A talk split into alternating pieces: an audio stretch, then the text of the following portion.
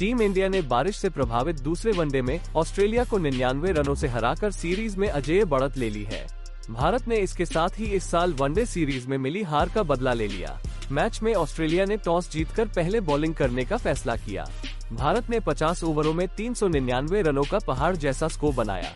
Team के लिए शुभमन गिल और श्रेयस अयर ने जोरदार शतक जड़े। उनके अलावा कप्तान के राहुल ने भी बावन रनों की महत्वपूर्ण पारी खेली। आखिर में सूर्य कुमार यादव ने सिर्फ़ सैतीस गेंदों पर बहत्तर रनों की धुआंधार पारी खेली और टीम का स्कोर 400 के करीब पहुँचाया।